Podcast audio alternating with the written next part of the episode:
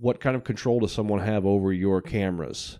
And I doubt they care about much about your washer and dryer, but over your computer, your cameras, your TV, they can watch you now. They can listen to you now. Mhm. Whether that be a hacker, whether that be the government themselves, that's a real issue for me. That's a real threat. And, and at some point in time, I love my phone. Don't get me wrong. Like this is, I went ahead and got the brand new Apple iPhone, uh, not the most expensive, but the second most expensive. I, I never do that. I, I usually get a version or two back just because I don't like spending that kind of money. But I said to myself this time, you know, this is I, I use this thing every single day for a number of different things. Right. For for calls, for texts, for games, for research. You know, you, you name it, it. The list goes on. And so I'm going to go ahead. I, I'm going to invest in this because it's something that I use. It, it's a it's a productivity tool, and it's something I use often. I love my phone, but the the convenience of all this, the convenience of all this technology, there's going to be a price for it. There is a price for it. We're losing our privacy for one thing. You know, we we've lost our privacy in a lot of ways, and we're losing a lot more day by day, as far as I'm concerned. But I think there's there's going to be more of a consequence. And I'm not even sure what that means yet, but it's just it just feels weird. The Cerebral Entertainment Podcast. Podcast. Podcast. Thank you for checking into this edition of the Cerebral Entertainment Podcast. Before we get started, I just wanted to remind you all to go to buyjack.com slash CEP to pick up all of your CEP network gear, including the new hoodies and coffee mugs and koozies representing all three of the shows on our network. That includes Crusher Cast, Raised on the Radio, and of course, the CEP. Also, head on over to truenutrition.com for all of your nutrition and supplement needs. And when you check out, be sure to use the code CEPN for a 5% discount on your total order. Now, for this episode, Colt and I bring a cerebral chat that we titled Off the Grid.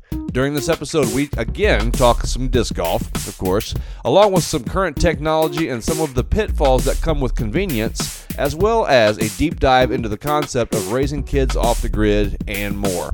Ladies and gentlemen, it is time to keep those brains warm again. So, without further introduction, here we go. Hey, everybody. Welcome back to yet another riveting edition of the Cerebral Entertainment Podcast. I am James, and with me, as always, is my good friend Colt. I'm here, sir. How are we today? I'm good, dude. Yeah? Another nasty day outside. I, I can't believe all the rain. And it's like, it's been kind of intermittent. It's not, not constant, but it's still just, it seems like every time I turn around, it's raining, Yeah. Which gets in the way of a lot of things. Have you thought about stop turning around? I can't. Don't do that anymore. I can't.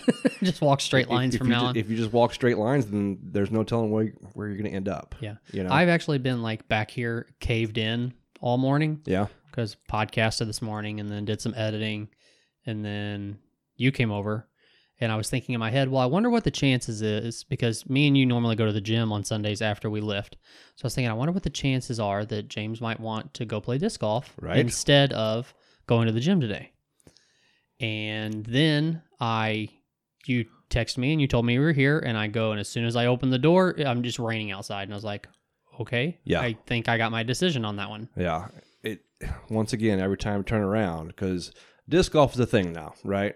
This it's this thing that we have now I mean, been you- you sucked was into. Say, you say now, but it's been a thing for a long time. It's just a thing for us now. That's what I'm getting at, though. I know it's been around for a minute. You know, I used to see those baskets. I might have mentioned this before, but I had no idea what I was looking at. I used to see Mm-hmm. those things like sitting around here and there. And I was, what what in the hell is is this? yeah, I had no idea.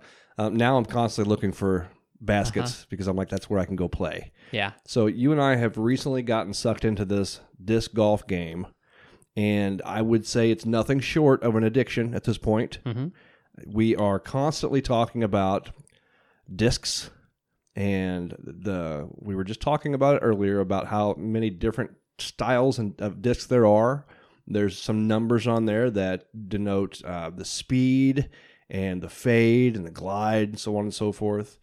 We're talking about stability. We're talking about this like we really, really know what we're talking about, but we're still just in the infancy of this addiction. Oh yeah, You know, yeah, we got a long ways to go, but it, it, it does suck you in. Mhm. I'm, I'm sucked in, and I also I, I've got to tell you I, I love the artwork on these discs, you know, and I know that when you're out there actually playing with them, the artwork tends to get worn off. You know, they get old, they get faded, and things like that. But there's just a lot of different layers so far that I like about disc golf. There's you know there's actually I don't know who what the company is, and there, there may be more than one, but there's companies out there that will uh, put like pictures and stuff like that on discs that you want. Nice. And I've been thinking about that, like as far as like what we've got on these records. I'd love to have a couple of CEP records and a like a raised on the radio record and stuff like that. But or, I mean on, on a disc. I think that'd be awesome. it's a must. yeah, I didn't. It doesn't surprise me, but I never thought about that being a Mhm. thing. yeah, And so now, yeah, that that has to be done. yeah. But it's one of those things where like I wouldn't throw it. I get it. It, maybe if it was a putter. If it's a putter, I might be more, you know, it might be. Yeah. I might have enough courage to throw it and not be worried about losing it. You know, I'm I'm I'm to the point now to where I'm not necessarily worried about losing discs. Uh, if I if like if it's gonna happen, more than likely wins involved, Mm. or just something weird happened, or you know what I mean. Like it just depends on the situation. Like a tree jumps out in front of you. That's happened, Yeah, you know. I, I know. But I didn't lose it. I got it back. Luckily, somebody. I don't. I still don't know how that guy got it down. There, there's a on the course that we play. There's two hole or two trees right off the bat that you have to throw through, hmm and I threw. I, I didn't do that. I threw it up really high, and it landed at the very top of a tree. Yes. We threw a lot of rocks up there. A lot of rocks. We hit it a couple of times. I landed a couple of rocks on the discs in the tree. which was an amazing feat, Thank you. Uh, not exactly what I was trying to do, but you know, whatever. right? uh, and then so I put I posted that on a Facebook group of people who play around here, and luckily the people in that group are freaking awesome. Like most people, it's everybody like, hey, I'm going out to play at you know here at five o'clock. Anybody want to join? You know, and stuff like that. And every time I see that, I'm like, I would never just invite somebody random to come play with me. I, I mean, I'm sure people are cool, but I'm just like, ah, no. I'm not gonna just invite random people to come play with me. I mean, it's kind of a social thing. It's a social event of It you is, know to, yeah. to be honest. And, and for me personally, I don't know where you're going with that, but I also don't want people to know how badly I play yet. So I'm not just going to invite some random dude. He might get pissed off because I'm still back here trying to catch up to his drive. Yeah. And I'm on my third shot. Yeah, I'm.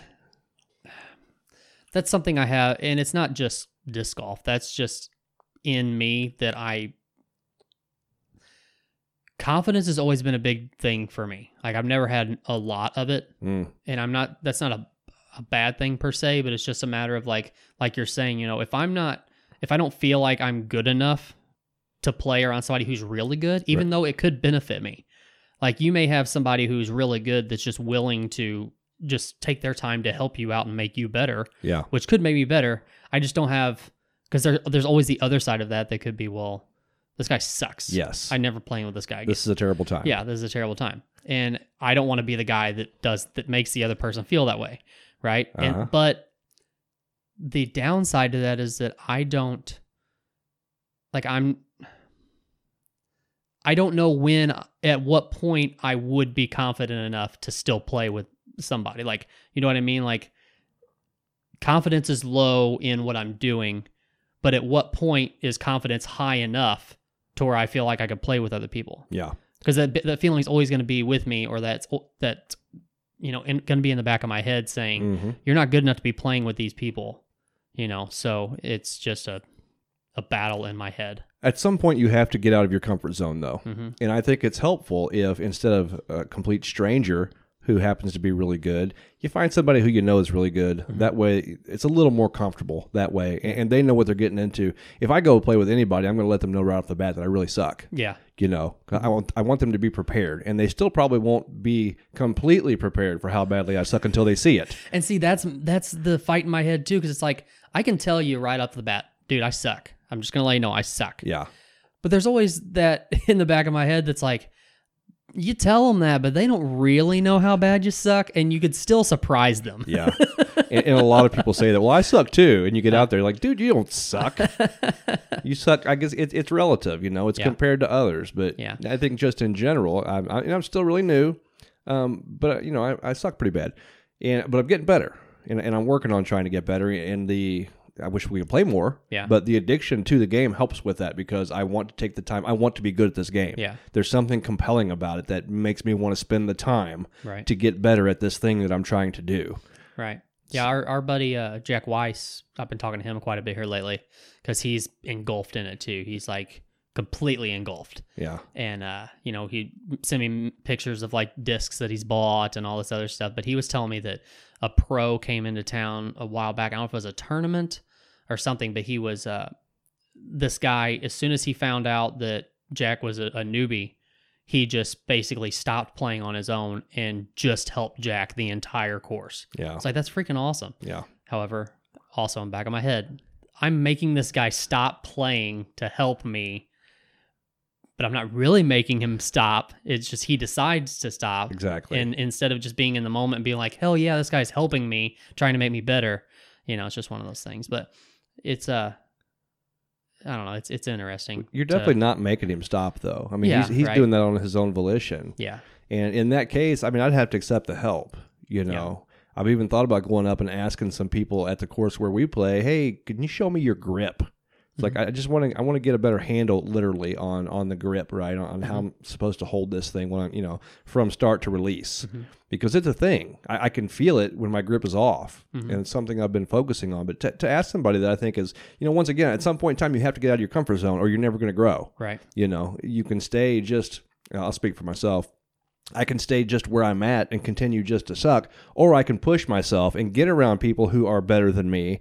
Therefore it, it's going to hopefully nudge me and force me little by little to get better and better because i'm, I'm having to step up Yeah. and, and i'm also gaining hopefully from their knowledge as well you Yeah. know because they're going to give me pointers i learned just by watching somebody the other day when i was out mm-hmm. friday on the course you know, because I, I've been struggling with distance. And one of the things that I've learned is that I'm trying to overpower the disc. You know, I'm trying just to explode, and it's going all over the place. Mm-hmm. A- And when I'm lucky, I get a nice roll out of the disc. It turns up on its end and just rolls. Maybe I can get a good 25, 30 extra feet out of it. Yeah. But it's still not going, I- I'm not getting the distance that I see other people getting, and, and I want that distance. And I realized that my my wind up is just it, it's just it's stupid you know, it just wasn't working. Yeah. And I just kept trying to, to throw the disc harder and harder just out of sheer force. And, and once again, it was ineffective. And Yeah. so I watched this other guy. I, I don't think he even knew I was watching, but he has this really slow wind up. Hashtag creeper. Right? Yeah. Uh-huh. I, I I stalk a little bit on the on the course, but not in a bad way. I just want to watch and see what you do. And I just I watched his slow wind up and just a just a one step wind up, really slow and and intentional. And he just his release was really smooth. And I saw he had a, just a nice glide, just good distance. And I said, that's what I need right now, uh, because I see other people who do have a pretty forceful wind up and they make it work.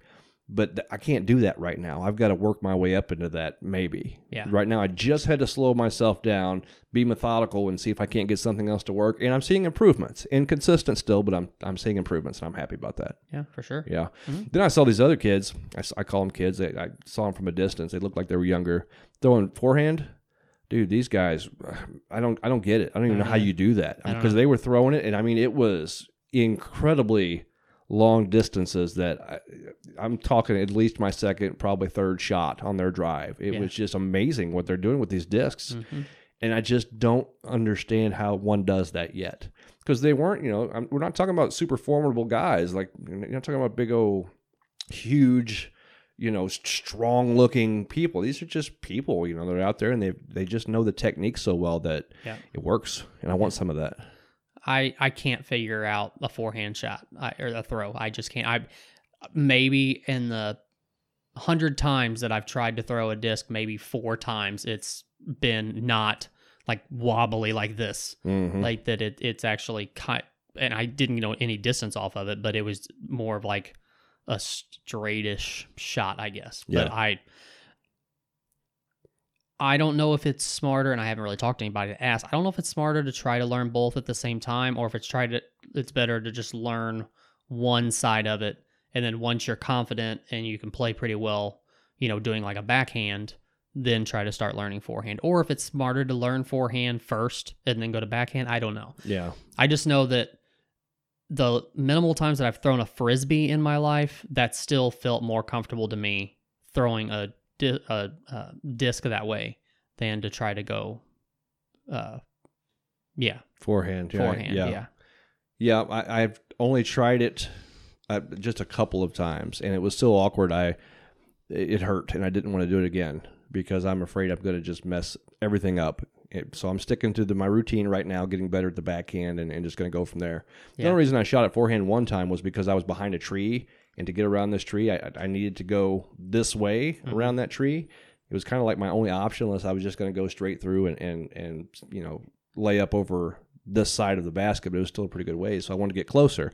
Yeah, it didn't work.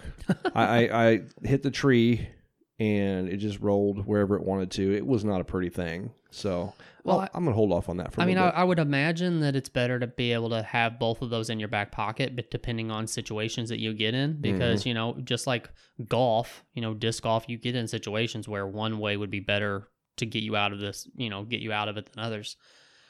Um, I haven't ventured in to look and see if there's a lot of people who do both, or if people kind of pick one style and go with that for the most part yeah, uh, I don't know if it's helpful to know both or to, to have both. You know what I mean? Like off of a drive, is it better to throw forehand or backhand? I don't know.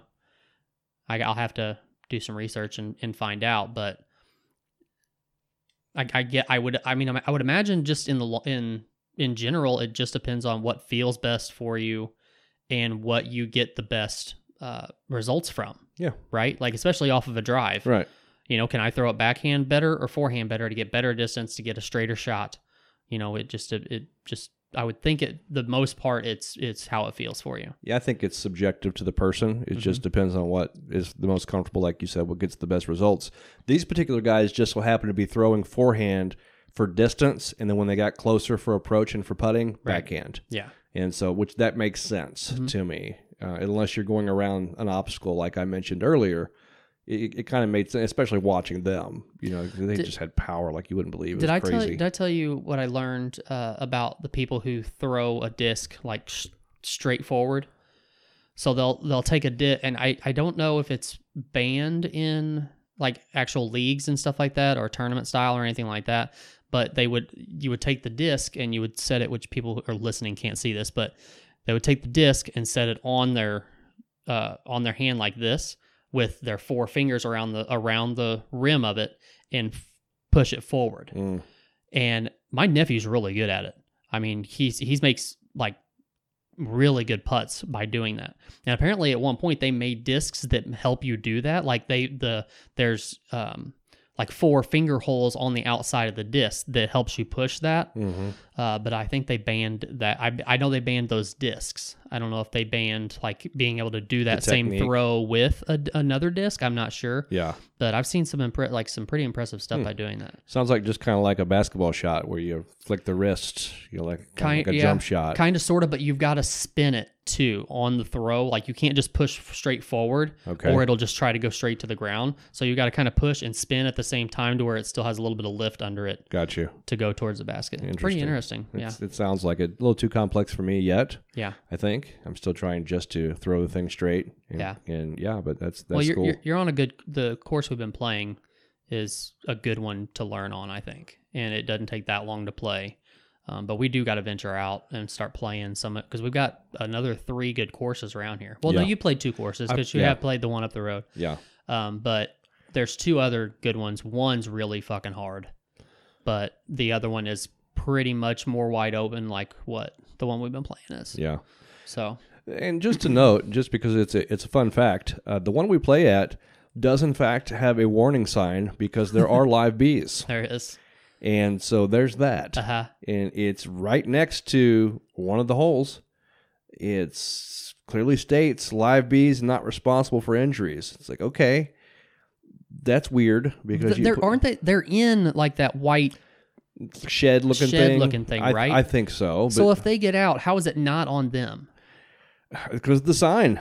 I mean, all you have to do is put up a sign, and it- Isn't that it- weird though? Like that, not just disc golf or not just bees. Like in general in life, as long as there's a sign stating "Don't do this" or there's a sign stating "Hey, this is hot," right? then you're you've covered your ass. You're fine. But if it's not there, you can get sued. Right. How? I I, I don't understand. I don't either. I mean, it, it's it's about giving proper warning to people. You know, right. the the cup that says hot. You know, that goes back to the lawsuit with McDonald's Mhm. where the lady spills coffee in her own lap. Yes, it's hot. It's coffee, and she's able to sue McDonald's because she didn't know it was so hot. Mm-hmm. That's ridiculous. Yeah. But because of loopholes and, and I guess good attorneys, ambulance chasing attorneys, I would imagine, she was able to win that lawsuit. I guess It- it's- that's how it seems. Regardless, I, what I do know is that McDonald's started putting that, hey, caution, this is mm-hmm. hot Right. on their cups after that happened. Yeah. So I would assume this place also, you know, figures along the same lines as everybody does. You know, There as were- long as you put a sign that says live bees, hey, There was another story about a woman. I think she was driving a Winnebago. I think it was a woman, or it might have Yeah, been a guy. yeah, I an don't remember. RV. I, yeah, I just Mhm. remember the story. Driving a Winnebago, and they decided while driving down the highway to get up and go make a pot of coffee or something in the back, and they wrecked. And then they sued the company because there's nothing in any of the like driver's manuals or instructions anywhere that states you can't get up and go make coffee yeah. while driving. Yeah, my understanding is that they put it in uh, cruise control and thought that that was going to drive the car, the the RV. Shit, these days we're pretty close to being able to do that. Actually, some cars do that now, don't they? Yeah, we have some self-driving cars, but this was still what 10, 15 years ago or better. It may have been longer than that. Yeah, It may yeah, have it was a while back. It was but still, it was well before we had any kind of self-driving mechanisms for our vehicles. I haven't been in any self-driving cars, but my wife's new car does have like I think it's called lane assist, something like that. Mm-hmm. Yeah. To where if you get too close to the um like the the line on the side of the road, it will it'll veer you back. Yeah. It's kind of weird. Yeah. I, I do it. I'm surprised I haven't got pulled over yet because I do it on purpose just Uh-huh. to test it out. I would all the Yeah. time. I don't ever go like to the center line. I go to the right line because I don't want to, you know, if it don't work, it could be an issue. Works pretty well though. It does. Veers you back. Yeah, yeah, it does. Yeah. That's that's pretty wild. Yeah, it's odd. I mean, I just thought the, the backup cameras was sweet. Yeah. You know, now they've got all this other newfangled technology. Yeah. Have you ever actually seen a Tesla up close? Like, have you ever been in a Tesla I car? haven't been in one, but I they're they're popping up more and more here lately. Dude, they're they're very sweet. Yeah. Um, I, I know a guy who has one, and it's just it looks kind of like a cockpit in a in an airplane or a spaceship or something on the inside. Yeah. You know how you have the screen always for your, your stereo and your navigation and whatnot. The screen in that thing is just it's huge. It, it looks like a small like kind of like what your computer screen looks like there. Uh huh. Um, it, it's about that big, if maybe if not a little bigger. And so it, and it's got all these different, you know, settings and, and all kinds of whatnots Yeah. in there. Uh, it's just a sleek looking car. And the electric car is really cool on uh, acceleration because it just kind of takes off. You don't have to, the motor doesn't have to rev up. It just kind of snap and it goes. Gotcha. Almost like a slingshot or like Mr. Freeze at Six Flags. You ever ridden that ride? Oh yeah. Yeah. Uh-huh. So how it just takes off. Yeah, that's kind of kind of what the Tesla does, except it doesn't go in loops and up, you know, up a big track and then So turn around. so Tesla is like the company that Elon Musk is part of, right? Correct. So forgive me if I'm wrong on what the exact words are, but did you hear about um, a guy figured out uh, a saying that you can say that will automatically open the back hatch of the car? No. I'm pretty sure it was open bunghole, and that's a feature that's added into the car. I don't know how he found out, or if he was just randomly talking to somebody on his phone or something and said it or something like that. But and then the pop, the back pop up, and so he found out that. And, and it, I was thinking about it when I heard that. Do you remember back in the day? I don't know how much you like played video games or anything like that growing up, but you used to be able to go to a store and get a cheat code book and you could go home and it would have all the different games in it for PlayStation or PS2 or even earlier than that that you wanted. yeah. And you could co- you could at the beginning of a game just type in these codes that this book has in it, and it would like do all these cheat these cheat codes to do different cool things. That's what I was thinking about when I was thinking about like Tesla. Like, what are all the cheat codes to open up this or to do this or whatever in in a vehicle? And the fact that they can do that is amazing. Yeah. It's creepy, but it's amazing. It, it's creepy because I don't want just anybody coming along and putting cheat codes in my car, Right. You know, Yeah. and doing whatever those things do. Yeah. I remember way back with the original Nintendo, right? I am that old. And there was a game called Contra. It was my favorite game on Nintendo, probably of all time. And it had a code that you put in right before when the credits were on, the, the opening credits. And this is everybody probably knows this out there, but it's up, up, down, down, left, right, left, right, BA start. and that gave you like I think it was 99 lives. Okay. And so when I first was able to beat the Contra game, I used the cheat code, and of course I had plenty of lives to do so. So it gave me that option. Later, I figured out that I wanted to beat that game without the the, the lives using the cheat code, and so that was the real challenge at that point in time was to figure out the game without that. Right. Um, so yeah, the cheat codes go all the way back to at least the the original Nintendo game, which Right. is pretty sweet. Well, I mean, we're, we're talking about vehicles and like things that are impressive these days, but I, I, I think it was something on Facebook a while back, and it was some something about um, I think it was an Apple car. It was talking about an Apple car, and just imagine like you're driving down the highway in the new Apple or in the Apple car, and all of a sudden, uh, the notification comes out that they are putting out the new Apple car, and all of a sudden your car goes down to like 30 miles an hour Uh-huh. or something like that. The battery dies. Yeah, but you have to imagine like at a, at a certain point, if there's no like volcano that takes the whole country or the whole world out, at some point we're going to get to something like that, to where just like our phones randomly update through Wi-Fi or whatever, we're going to have cars that are going to do the same thing. hmm And like Tesla, to me, is like we're telling me that we're we're on the verge of that. Yeah. You know, it's creepy, and I don't know that I'm comfortable with it. I, I I know that I'm not. Yeah. I, I mean, our generation, we are like, which we're not technically in the same generation if you're going by the Gen X and things like that, but we're close. Our generation is the generation that got to see a lot of lasts, a lot of transitions. It, it's a crazy time that we live in. Mhm. You know, we we had saw the the creation and the proliferation of these little computers that we use as phones now, but they're everything else. Have you ever seen that one meme where it shows this guy with like a like a boombox and he's got a big camcorder and he's got a telephone, he's got all the a calculator, all these different things.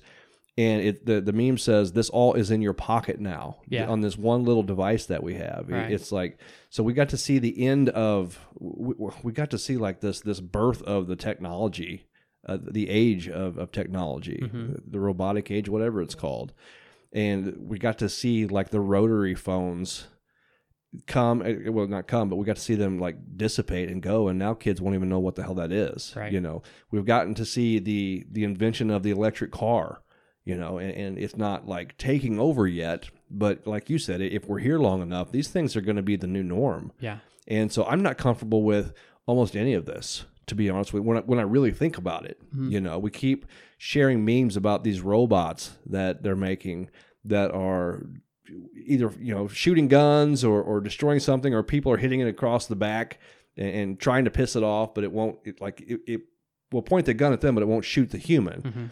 That's just a matter of time before it does. Yeah. You know, that's going to happen. Yeah. Um, if, if we're here long enough, a lot of these things are going to come to fruition that are that are in our fears and Which that's the that's the creepiest thing, you know. Like Joe Rogan talks about that a lot, or at least he did back when I used to listen to him a lot. But like, you know, being able to download somebody's consciousness into a robot, that's fucking creepy, man. Yeah, yeah, and that's coming. You Yeah. know, I, I don't know what form it's going to take. I don't know that we can actually download the conscious, the conscious uh, component of someone's mind into a computer, but I think they can at least mirror it and and and kind of maybe force the computer to become conscious in and of itself because uh, of that mapping. Yeah, it's like, uh, I mean, Ex Machina is like the perfect, you know, uh, representation of that, right?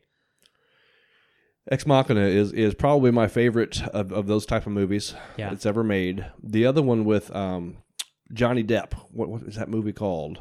I can't remember off the top of my head, but it's where he downloads his consciousness into a his conscious into a um, computer, and it proliferates across the network, across the internet, and he starts taking everything over and can make all kinds of crazy stuff happen. Hmm. Like that is exactly a represent, representation of what we're talking about is the actual uploading of a consciousness into a computer system and kind of the consequences that happen because of that. Yeah.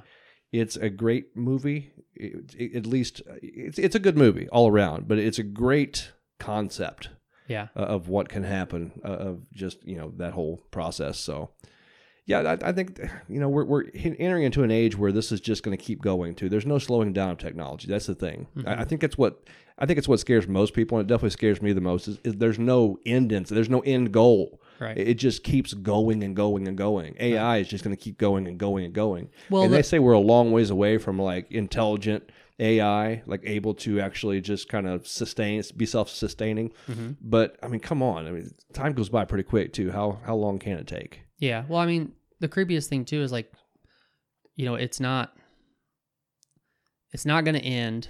There's no end in sight, but it's, I don't know. I guess, what I was going to say is like what your point was. It's like, yeah, there's not really an end in sight that we that we see, and like you have, as it progresses, you've got people who are, are controlling all of that. You know what I mean? So like, of course, you know they say you have a phone in your pocket they're tracking you they can track you they can find you they can do whatever they want you know Mhm. because you, you're willingly taking this phone. What happens when a car gets to that? Right. you know now what if a car is basically a phone? I mean you know it, it like i said earlier you know it downloads updates and things like that.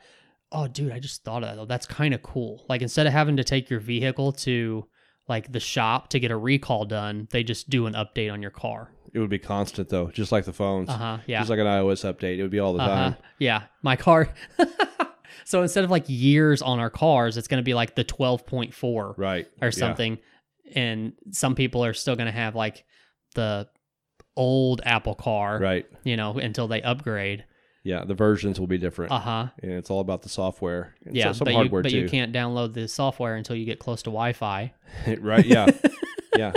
That's why 5G is everywhere now. Now, and, then, and then you're going to wreck your car because you're going to get some kind of virus or somebody's going to hack your phone that's what I was going to say. i- or your car. I mean, is the hacking same diff, right? At Yeah. some point in time, Uh-huh. what is going to be a little difference as far as the the technology, but y- y- what about getting hacked? You know, what about getting viruses, that kind of thing, and, and Mm-hmm. how do you how do you fix that? How do you fix that threat? I don't know. Same with smart homes. You know, there are people who have a lot of smart features in their homes.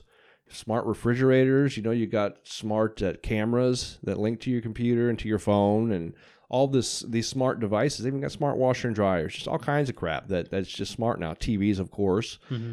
and TVs that you can talk to, and it's just ridiculous. But what about getting hacked? You know, when, when a system gets hacked, what kind of control does someone have over your cameras? And I doubt they care about much about your washer and dryer, but over your computer, your cameras, your TV, they can watch you now. They can listen to you now. Mhm. Whether that be a hacker, whether that be the government themselves, that's a real issue for me. That's a real threat. And, and at some point in time, I love my phone. Don't get me wrong. Like this is, I went ahead and got the brand new Apple iPhone. Uh, not the most expensive, but the second most expensive. I, I never do that. I, I usually get a version or two back just because I don't like spending that kind of money.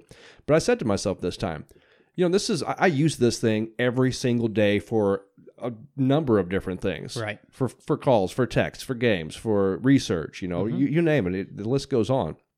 And so I'm going to go ahead. I, so I'm going to invest in this because it's something that I use. It, it's a it's a productivity tool, and it's something I use often. I love my phone, but the the convenience of all this, the convenience of all this technology, there's going to be a price for it. There is a price for it. We're losing our privacy for one thing. You know, we we've lost our privacy in a lot of ways, and we're losing a lot more day by day, as far as I'm concerned. But I think there's there's going to be more of a consequence. And I'm not even sure what that means yet. But it's just it just feels weird. It seems weird with all this this can be. Life's not supposed to be this easy. yeah. And so you have to give up a part of, in my opinion, you know, or maybe this is just a rabbit hole, but you have to give up a, a part of your humanity in order to integrate with technology to this degree. And I think that's happening right now. And I kind of worry about what that looks like for our kids' futures. I don't think we're going to see, well, I mean, we've seen a lot in our lifetimes already. Mm-hmm. And, and hopefully we have a ways to go in this life. And, and if we do, we're going to see a whole lot more change. But our kids, this is life to them Right. they don't they don't experience the change like we we do you know they, I mean, I mean, do do the, do they not, or do they? We just don't see it because like our parents probably felt the same way when we were kids. Like these game systems that came out and TVs advancing and you know all that kind of stuff. Like for them, what we see, I, I'm I'm not saying that technology isn't progressing a lot faster than now than it was back then, but they probably felt the same way to us, and they were weirded out because of you know the same the same issues that we're thinking about. I, I would say you're right to a degree, but I think the the snowball effect of technology right now just way eclipses anything our parents Yeah. have seen. Of course, you know, our parents, most of our parents are still with us here, so they're still seeing the same stuff. Yeah. They've had a longer time span actually Right. to see, you know, because when I grew up, even we still had a black and white TV, a smaller one in like the bedroom. Like mm-hmm. that was still a thing, a black and white television. Right. You know, that's that's when I was a kid.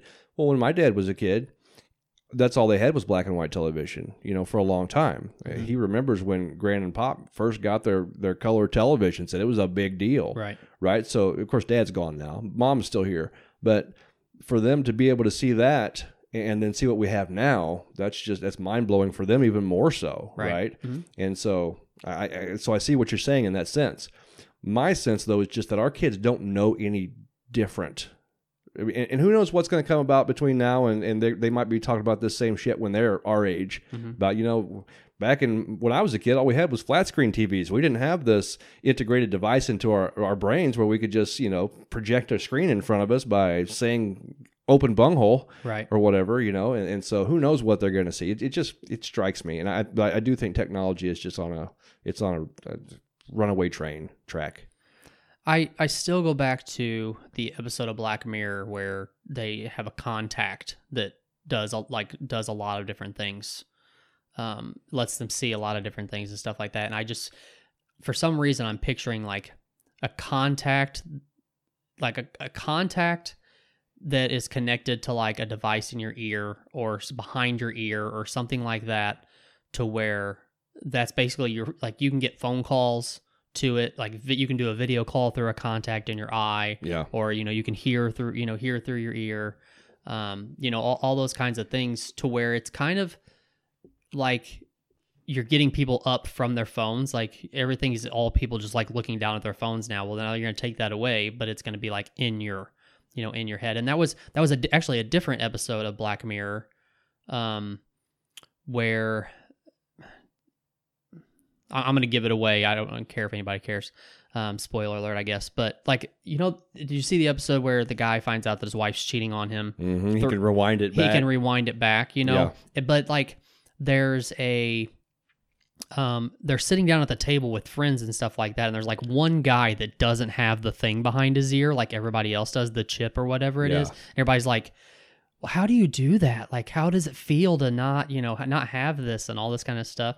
But yeah, it's it's just to be like to be able to record memories in your mind and rewind memories that is freaky Yeah, that that way, if you're in an argument with your old lady, you can Mm-hmm. literally rewind it back and say, "No, I told you this is what I I said," or you rewind it back and you're like, "Shit."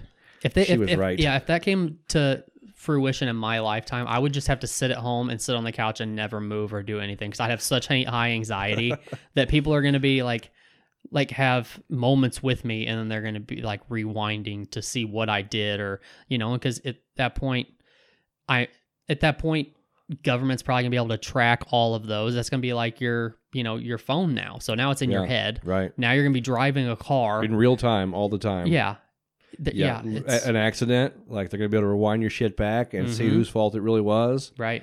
Which we probably won't even have accidents at that point because it, it'll be, I'm sure our cars will be controlled and driven by themselves. Maybe I don't know. I mean, the con- you know, Black Mirror purports themselves as being Near uh, futuristic. near futuristic. So this is technology. This isn't coming just out of their ass. This is real technology that's that's in the works somewhere. Mhm. At least most of it.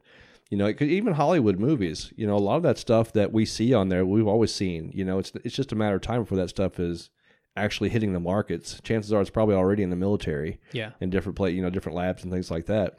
Elon Musk, you know, no telling what he, you know, what he's got going on, a lot of different things, but who knows what he that we don't know about that he's doing. Yeah. You know, he's working on the what's the brain um, Neuralink. Um, I, I don't. I've heard of that, but I don't know what it is. yeah, Neuralink is. Uh, I, I don't want to get into it because I don't know enough about it. Okay. But it's basically just chip in your head that you can control shit with. Uh, Without touching, you know, and I don't know what all, but like I don't know if you change TV stations or whatever just by thinking about it. But it's that Yeah. that type of technology Yeah. and it's crazy. And he's one of the ones, you know, he's a leader in the field, and he's but he's also one of the ones that are like that's like, whoa, you know, this is we might really screw things up with this stuff. Yeah. But even he says, along with a lot of other people, there's no stopping it. Yeah. It's somebody's going to do this. It, it's already in the works, and you know we're in competition with other countries, namely China. You know they're trying to build killer robots for the battlefield and things like that. So there's no way we cannot do it, and somebody's going to be doing it, even if you know we all got together and sang kumbaya and said, you know, let's, let's just we, we've been given this beautiful planet. Let's just chill and, and just live our lives. Right. And somebody's going to be out there stirring shit up and Sure. messing up for everybody. You know, it's funny. Uh, I I sent you a message yesterday because, like, I've actually got a computer sitting on my coffee or my uh, uh, kitchen counter right now because so uh, I got my new computer and my old computer uh, still had a bunch of music and stuff like that. I'm going to give it to my mom, and uh, I wanted to go through and I want and see what was on the computer first to see if I needed to like transfer it to an external hard drive or something like that before I wipe it back to factory settings and give it to her. Mm-hmm. So I get on there and I didn't real realize how much music I had. Like there's a shitload of music on that computer. Probably why it was running kind of slow. Mm-hmm. Um, so I was thinking in my head. So all this music that's on here, like to give anybody a point of view, I the t- the message I sent you was a picture and it showed that it was going to take like 22 hours to Mhm. get it all transferred over to an external hard drive, which it's done finally by now.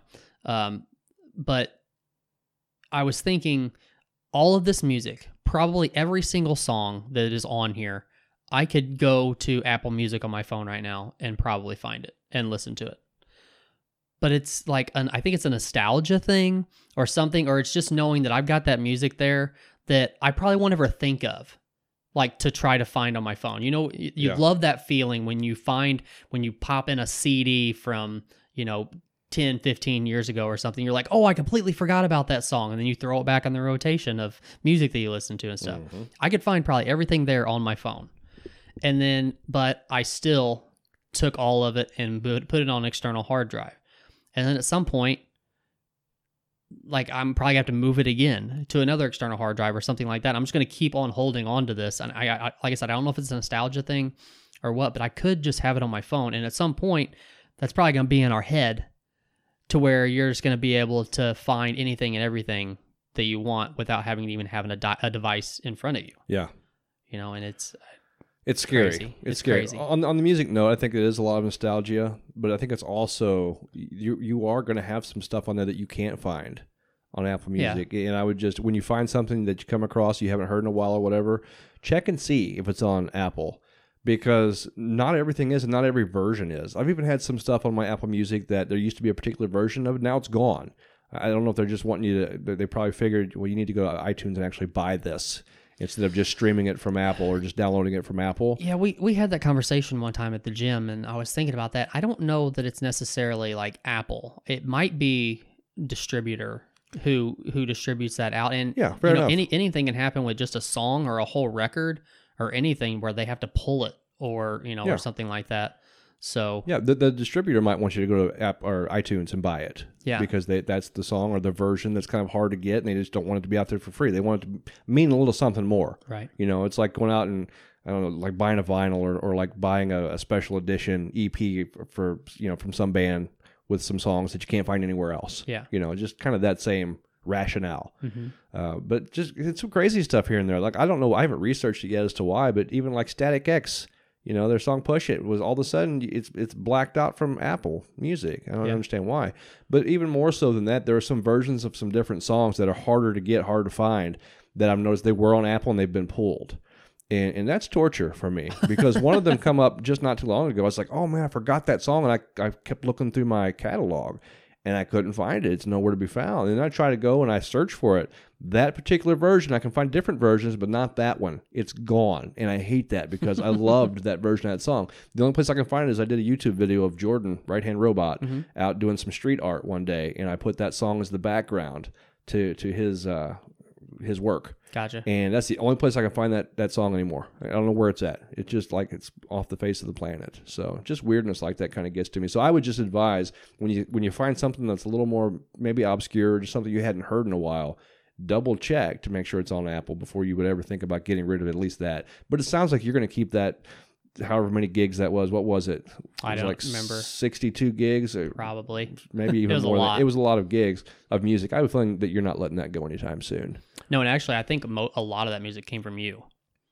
Because back when we were working together, uh, you would give me several like MP3 CDs of a shitload of music, Yeah, and I probably haven't listened to most of it. yeah, like I mean, like thoroughly gone, you know, gone through and, and listened to most of it. I mean, Yeah. I probably heard it, but not, you know. So I don't know. It's just it's crazy to think about, and things are progressing very, very, very fast, Yeah. and there's nothing that really anybody can do about it besides just try to move out into the woods and stay away from it as much as possible. yeah. You can do that, and Mhm. that's a personal choice, and it's everybody's right. But at the same time, are you willing to make that sacrifice? You know, are you willing for your for your children as well to make that sacrifice for them to to keep them from the technology? Because I wonder about people. I know people personally who have you know moved out in different state than this, but they've moved out into the middle of nowhere, literally living in a bus at least for a while, and kind of checked out. You know, and, and they, he- you know, my my buddy, he's always posting pictures of his kids and things like that, which they're getting big now. One of them's grown, the other one's getting there.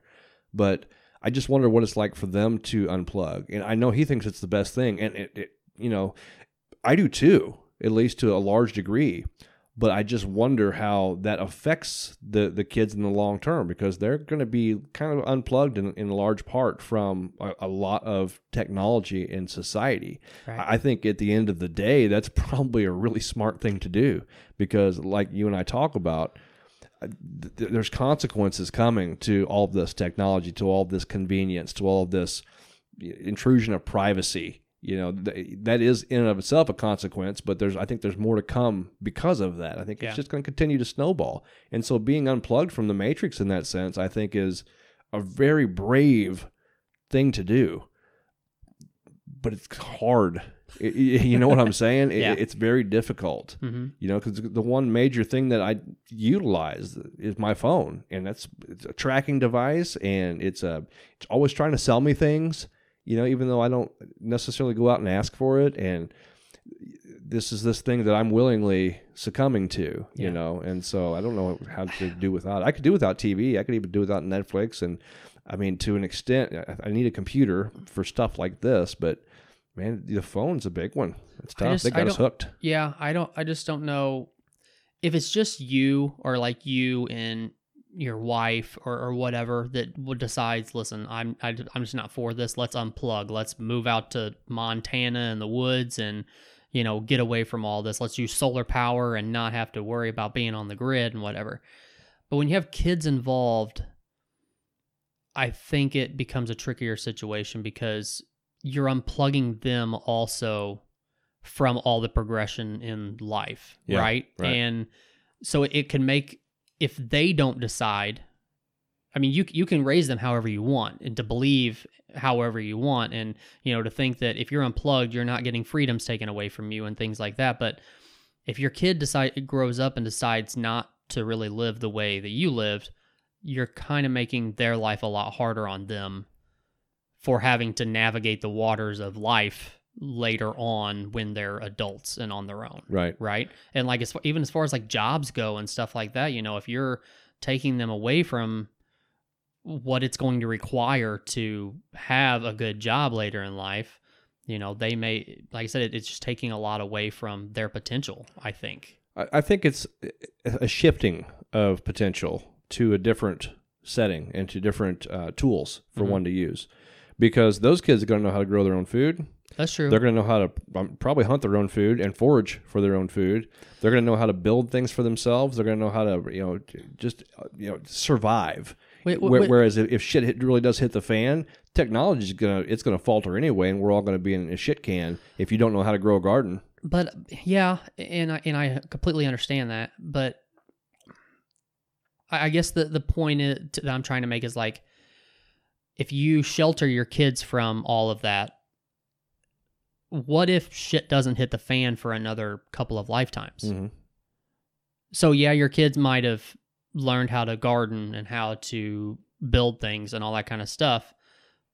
But still taking them away from all the progression that's out there and like if you know a, a good stable like a you know a good paying job and things like that could be at risk you know what i'm saying like if shit hits a fan you know what when your kids get to be adults then hell yeah that's great. But if it doesn't hopefully you just pass it just passes on to kids after kids after kids generation after generation. And then when shit does hit the fan now we're now we know now yeah now we can you know, still live because we know how to do these things So you know, and, and not to say that my buddy, his kids are, are missing out on any of this. This you just used him for an example, And I know- we, I- we I- kind of I- run off, taking taking off with it. yeah i know who you're talking about and I, i'm not trying to badmouth by any means or Yeah, I anything know, like I that i, I- I I, think i actually think it's awesome what he's doing I know, me too. I just it's I, I'm just trying to give I guess play play devil's advocate It's- on the it- it- bad things that could Yeah, it, it's a good discussion point.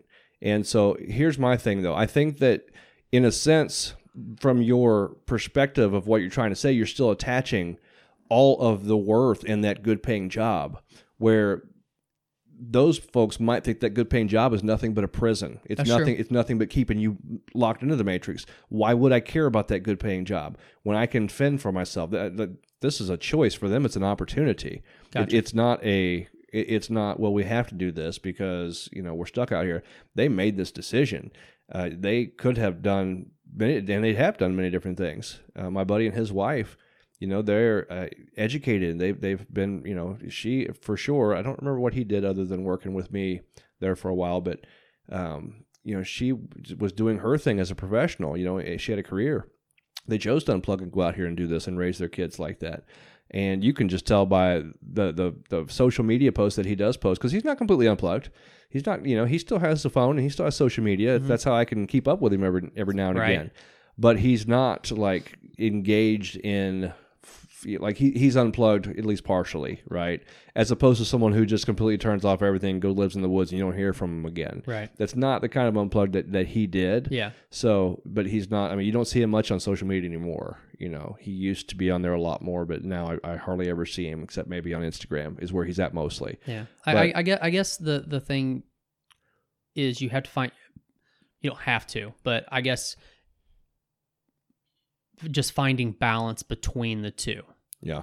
You know, I guess finding and it, it kind of comes down to like happiness too, like what what fulfills you in life and what makes you happy in life. So what I'm saying is like, say they're um his kid his kids grow up to want to do things in the computer industry or you know or technology or something like that.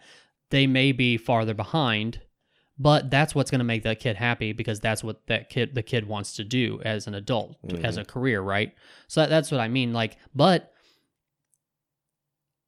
I, I guess if you if you're raised to be a certain way you know you have those ethics and those morals and that's you know so maybe that would veer them away from doing that anyways I, I think that's right. I think you're going to bring the influence that you had, especially in your formative years as a child, you know, adolescence, growing up.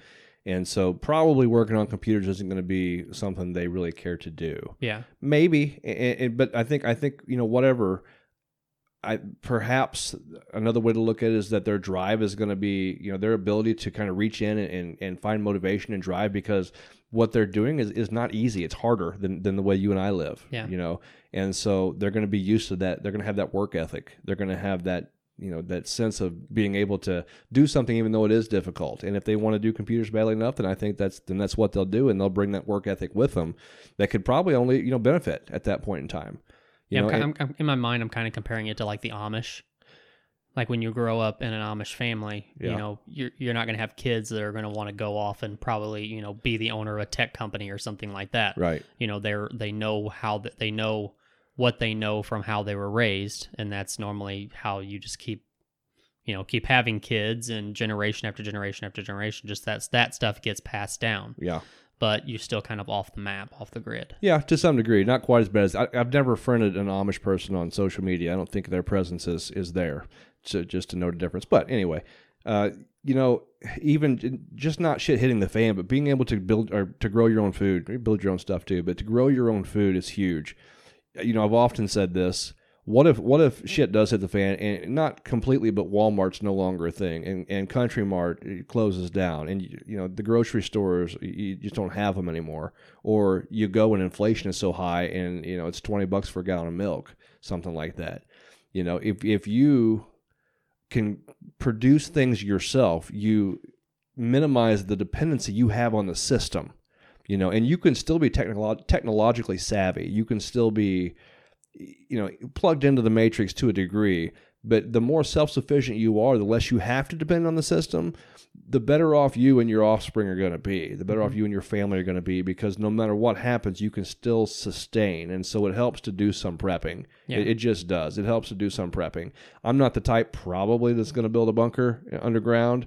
I wouldn't mind having one, it just you know, just in case. But what do I want to do if if you know nuclear war happens and I'm in my bunker, we come out and everything's radiated and everything's dead, and I'm not sure I want to be around for that. I think Right. I'd just maybe rather toast, and you know, as long as I could be close to to ground zero, I think I might prefer that Mm-hmm. as opposed to maybe not, maybe not, but at any rate.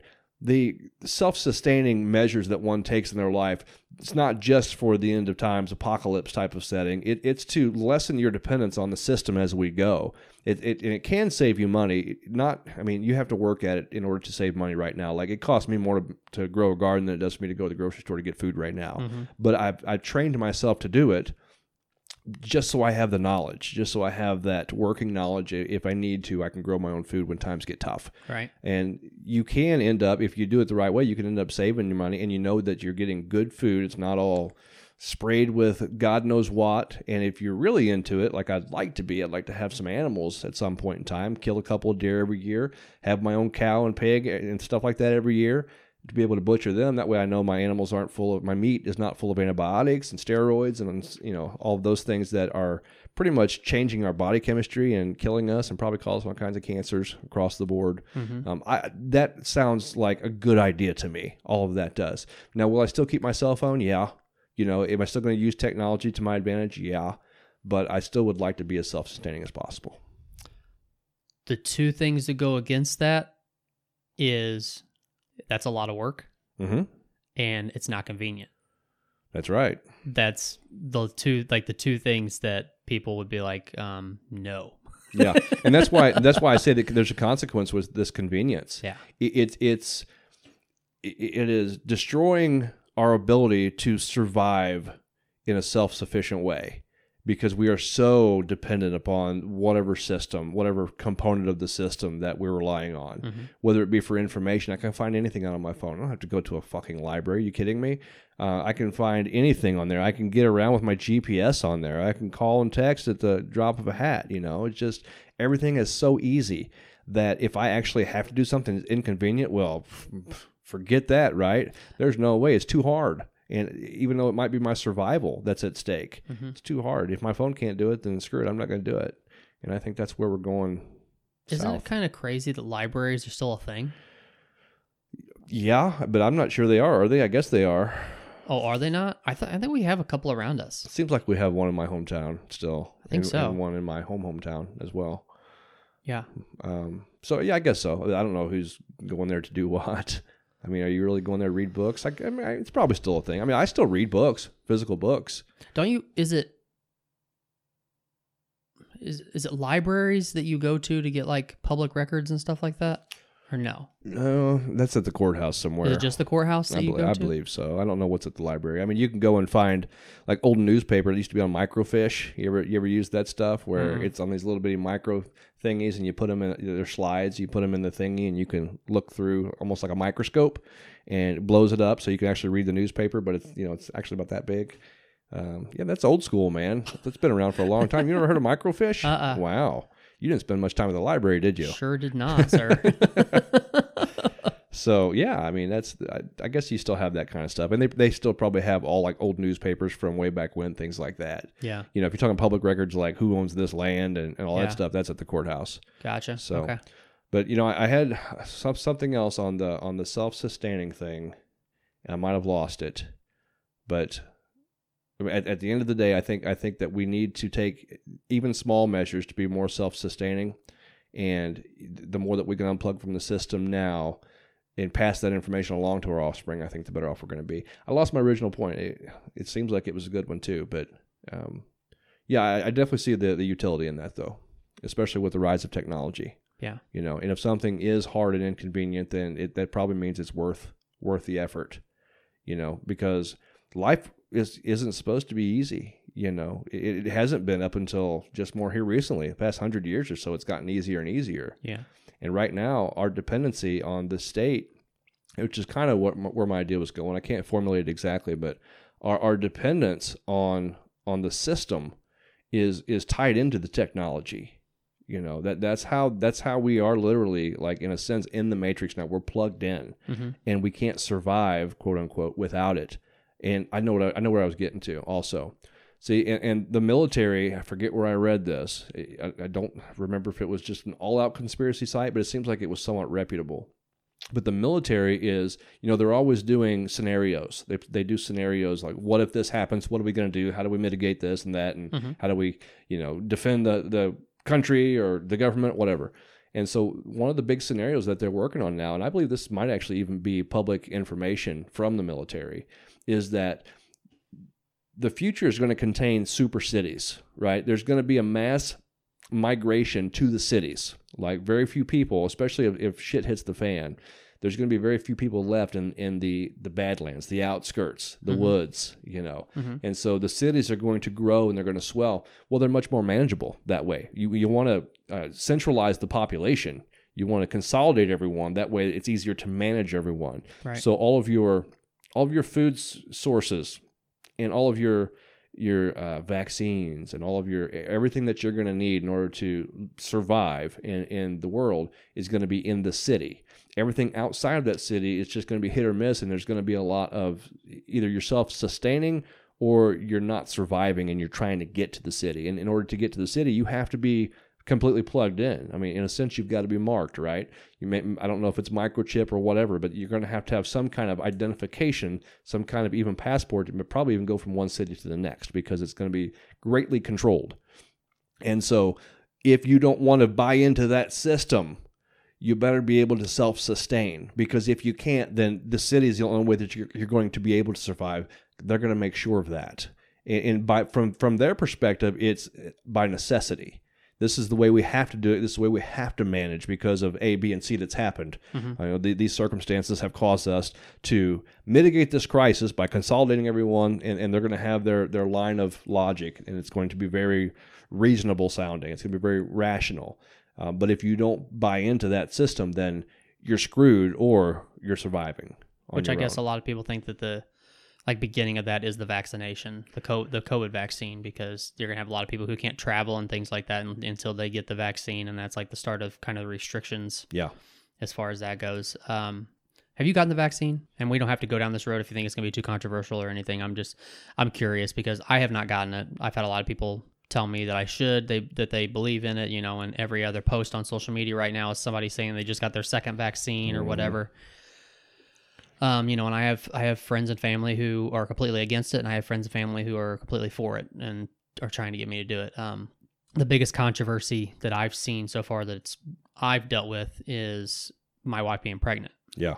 and I have other people in my family who are pregnant and did get it, and they were told that the antibodies from the vaccine would transfer over to the baby, so the baby would be born with the antibodies okay if that's uh, if that's true and that's that's cool i'm, I'm not opposed to that um, but our baby doctor straight up told us that there is not enough information out there for her to recommend us or recommend my wife to get the vaccine Yeah. so we've decided we've opted to not do it. Now she we she may change her mind after the baby's born. You know, we don't know. We'll just see how things progress as far as the vaccine goes when we get to that point. Um, but we've chosen, you know, not to right now.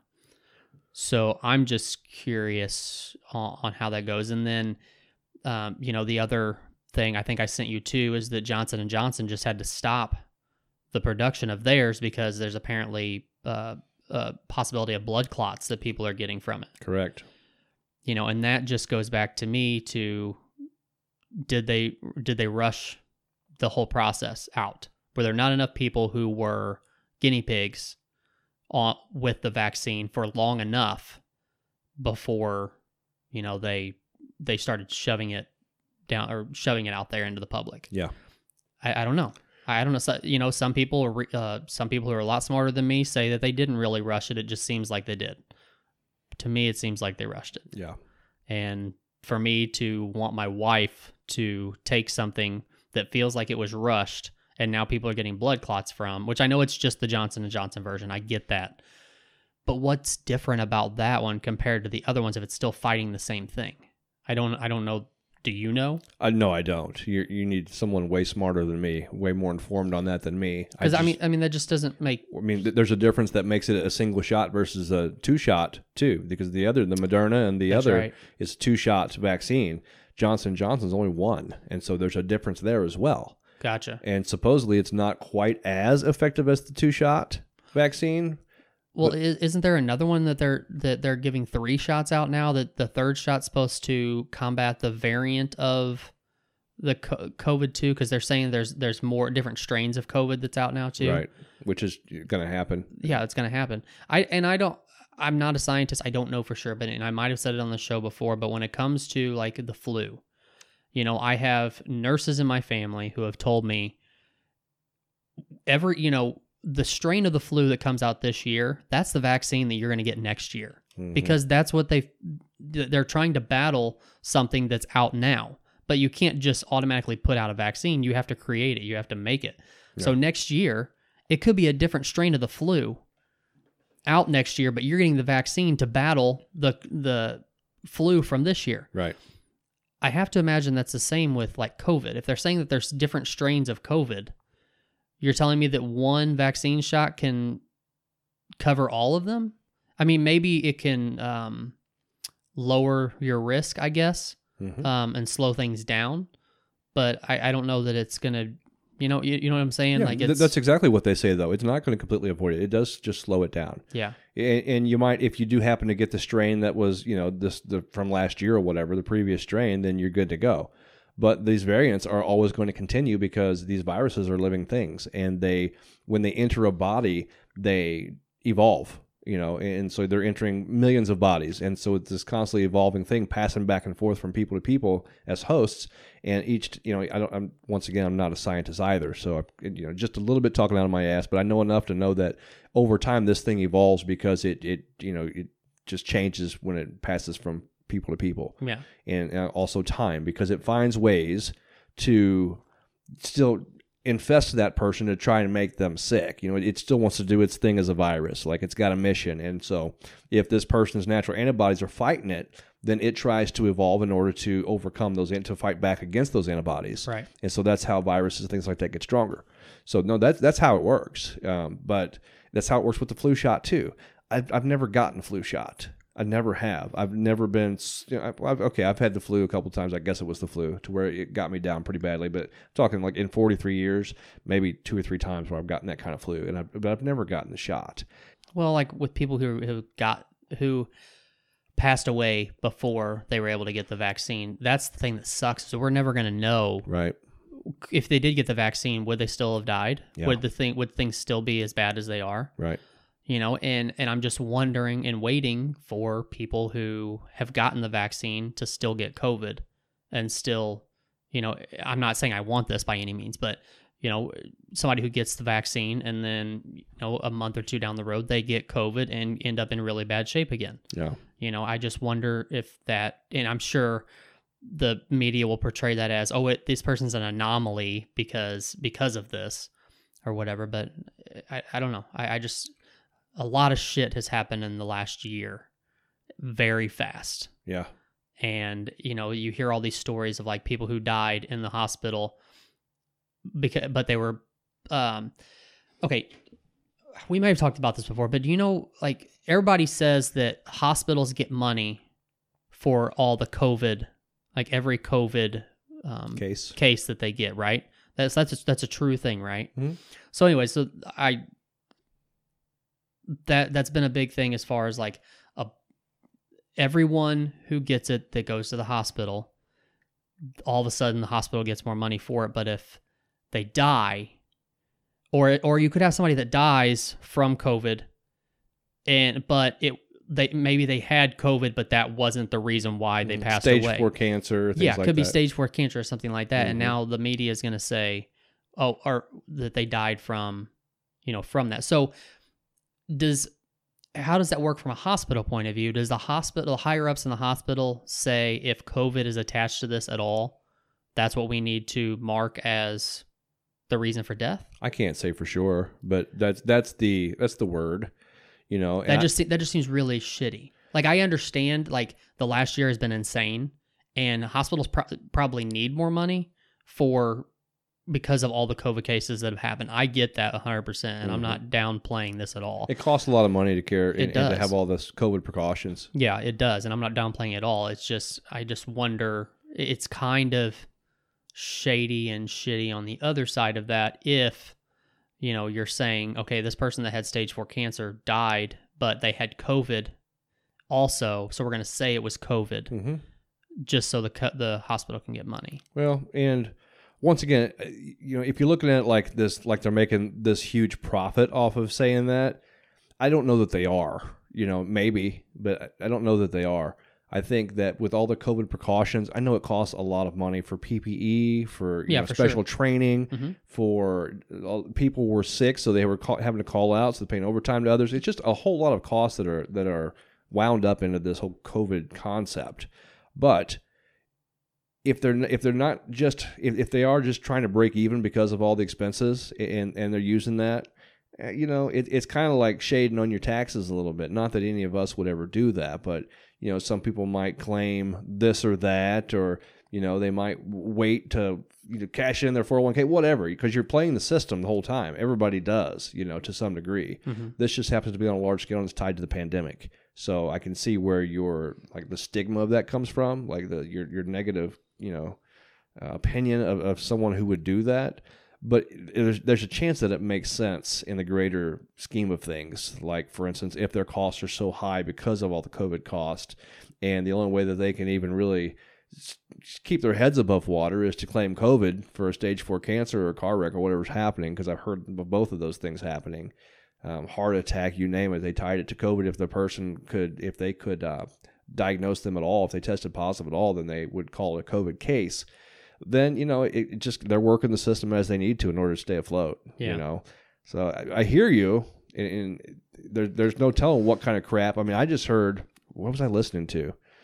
I think it was it might have even been Joe Rogan, and he was talking to someone, I believe, it was Joe that they're saying now, like uh, higher up in the CDC, or no, it was the former president of the CDC, if that's the right title. It was the former head of the CDC came out and said that it's not for sure yet, but all, in all probability, COVID came out of the lab in Wuhan. Like this was not from a wet market of, of bat blood or whatever, something like that. This Okay. came out of a laboratory. Something happened. They don't think it's necessarily, or they, they don't think maybe at all that it was intentional. Like someone let this out to see, you know, to try to kill everybody. But they do b- believe that in all probability, this came out of that lab. This was a big mistake, and and now this happened. You know. Um, so how do you know how it was released from that lab no, oh, okay no, and like I said, it's not even for sure. He just was saying in all probability, this, this is more probable than anything else that's happened. I mean, you got to consider this came out of Wuhan, where there's a known, I forget, level four, I don't know, whatever it's called, um, lab. You know, sec- very secured that they're working on some very dangerous stuff, including COVID viruses. Right, Corona, I coronaviruses. what is this Wuhan, I've, never heard of this before Wuhan is a place in China. This Okay. is this is where COVID originated. This is where all the, the cases. It's it's a province in China. gotcha okay Okay, and uh, is that right? Is it a province? Wuhan, a city, whatever. It- There's it's a place in China. It's called Wuhan. This is where ground zero was for COVID, and there's a lab there where they they were known to be working on uh, the coronaviruses, including COVID. I guess I don't know how that works, but um, but they were working on this in a lab, trying to whatever they're doing. I don't know if they you know in doing that they're trying to make vaccines or whatever the case, uh, weaponize it. I don't know but this is a lab where it was known to be happening, and that's ground zero. And so that the Gotcha. former head of the CE, CDC said, "Hey, this is come on, this let, let's be honest here. gotcha You know, this is where this this went down. Man, I bet those people make a lot of money Well, maybe you working know, on like Well, yeah, I guess it is China, Yeah, so maybe not. right. Maybe. I mean, China. You know, there are some very very rich people in China, and and I, I guess the the tide has risen there over the years that kind of raised all the ships there. Overall, at least you know for a lot of people, I should say, the people in the cities probably. Yeah. There's you still got people out in the the countryside of China that look still you know pretty rough. I don't, I don't know if their quality of life has raised over the years as well as everybody else, but at any rate, so that's that's a crappy thing right there. Is that because some assholes working on something in a lab, this happens. We all get sick, and then this whole vaccine thing even comes up in the first place, right? Mhm. I mean, it's just a matter of time over the course of the the planet, the, the life of the the planet. You know, there's been diseases, there's been you know black plagues, there's been all kinds of stuff that has reared its ugly head and killed off numbers of, of people, you know, countless people in the, of the population. So it's going to happen anyway. But for someone to just be tinkering around in the lab and say, "Whoops, COVID got out," you know, now now this thing is happening. That's that really sucks. You know, what the hell are you doing in there? Why are you messing with with nature like that anyway? With with viruses and COVID, are you trying to do something good, or are you, are you trying to do something nefarious? Try to weaponize it. You know, when it comes to China, eh, you know, Yeah. they're probably up to something no good. Who knows? Maybe not, but seems like they probably are bastards. I guess. I'm gonna let I'm gonna let you hang out on that branch. Okay. I'm gonna stay over here. yeah. Anyway, um, yeah. So try to stay healthy. I don't know. You know, I'm not against. Once again, I'm not against the vaccine. Uh, I, I just haven't made the personal choice yet to do it. I don't like, you know, and, and I've seen a lot of memes that they they they kind of make sense as well. You know, um, it's all the crap we do put in our bodies, and we don't want this vaccine in our bodies. You know, okay, I get it. You know, I, I can see the irony to some degree there, but it just it's it's so it seems so forceful. It just seems so quick and forceful and unknown and I'm just not a big fan of, you know, the government telling me to do this thing and put it in my body. They tell me enough as it is already and I'm I'm kind of leery of it all. Not even trying to go down a conspiracy rabbit hole. I just that's just how I roll, man. That's just that's just the way that my brain thinks. Yeah. You know? And I've I've thought about getting the vaccine. Uh, seriously. I haven't pulled the trigger on it yet and I guess we'll find out. I guess we'll see. I don't know. I, I take it. I take it from day to day, man. And as long as I'm not literally being forced, you know, because of, of the job or anything at this point in time, then I still have time to make my own decisions. Yeah, I mean we're at a an interesting point right now because it is still a choice. Mm-hmm. And I don't know that it'll actually become not a choice, like that you're forced, but it's going to come back to what we said a while ago. Like, you're going to be prohibited from doing things Right. if you don't, Yeah. like traveling and things of that nature. So, oh, you wanted to go to Mexico for vacation? Good luck with that if you're not Right. if you don't want to get a vaccination. Yeah. You know, so as I said, we're in an interesting interesting point right now. Yeah. Um, I'm interested to see over the next year or so how things happen and does shit hit the fan because you have a, this rise of people who don't have a desire to get the uh, the vaccine or are completely against it, who are prohibited from doing things that they want to do, Mm-hmm. and th- now all of a sudden we're ri- all these people are rising up and making a, a fuss about it. Right. I, I can see it happening. I don't know. I don't know if there's enough to make anything happen. Yeah. You know, I, I it seems like most people would just say, "Okay, I'll get the freaking vaccination if you let me go on vacation." Yeah. You know, but I don't know. It's that life's too easy convenience thing once again too. hmm It makes it so convenient that we feel like we just it's, it's better just to cave in, just to give in. Eh, You know, if if if you're on the on the fence anyway about the vaccine, that's one thing. You know, if it just takes you that much of a little nudge, fine. But if you feel like for real you have to be pigeonholed because you can't go to Mexico, or maybe perhaps because you can't go to the, to watch a Cardinals ball game at Busch Stadium unless you got your little vaccine card with you, you Right. know. If that starts to become the case, then our, our need for entertainment and, and leisure outweighs the standards that we had that we held pretty dear up until that point. You know, that's a problem. Yeah, but also big corporate or not corporations, big business like that, like baseball or basketball or football or something like that. They are, if it comes to that, they're going to rely on people getting the vaccination to buy tickets to come in there. Like if they have to limit people, like not the capa- not not like the limited capacity they have now, but like once they let Mhm. everybody come in again to all the different things, Right. uh, all the different uh, baseball games, let's say, you know, that's going to be on like the Cardinals are going to be It's going to start tearing into their bottom line if Yeah. not enough people are vaccinated. yeah. So what's that going to do? Is that going to inflate ticket sales? I mean, uh, uh, ticket prices and stuff like that because there's so many people out there who aren't willing to get the vaccine just to come and watch a Cardinals game. I don't think so. I, I think you know we, we always have to keep in mind that this is the the frog in the in the pot of water, right?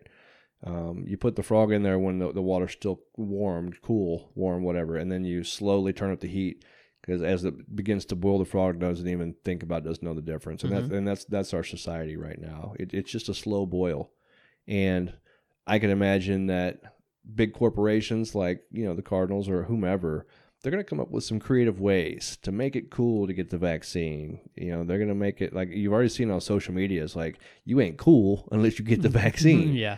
You know, which is fine. They have their club, and that's okay. Um, I just, you know, just think of what if you put some really good marketing minds behind the idea that we have to be vaccinated in order to do A, B, and C.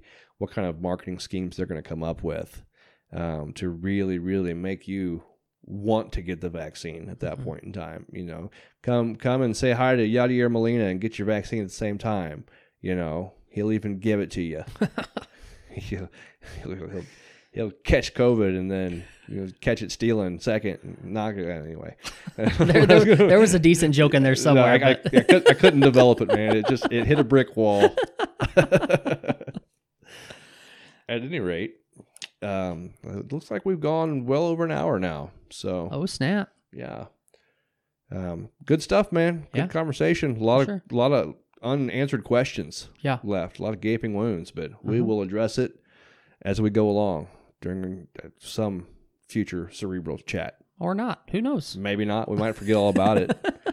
I Might- doubt. I doubt it. Not in today's day and age. We're not going to forget about all this stuff. might be too busy gardening or who knows might die of covid you never know Can we podcast and still put it out there for people to listen to, but still be considered off the grid? I don't know if that's possible, right? i mean you gotta put it out there somehow Uh huh. so unless you want Where to we'll have to we'll have to start another podcast called Off the Grid yeah that only we listen to after we record it.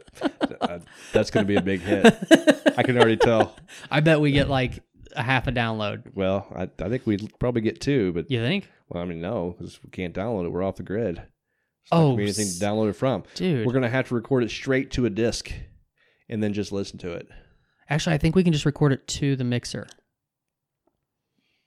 And I can have a computer. I can still have a computer off the grid, right? i mean I- i guess As long as it's not on- connected to internet. yeah i suppose i suppose so God, yeah this sucks. It's gonna suck, right?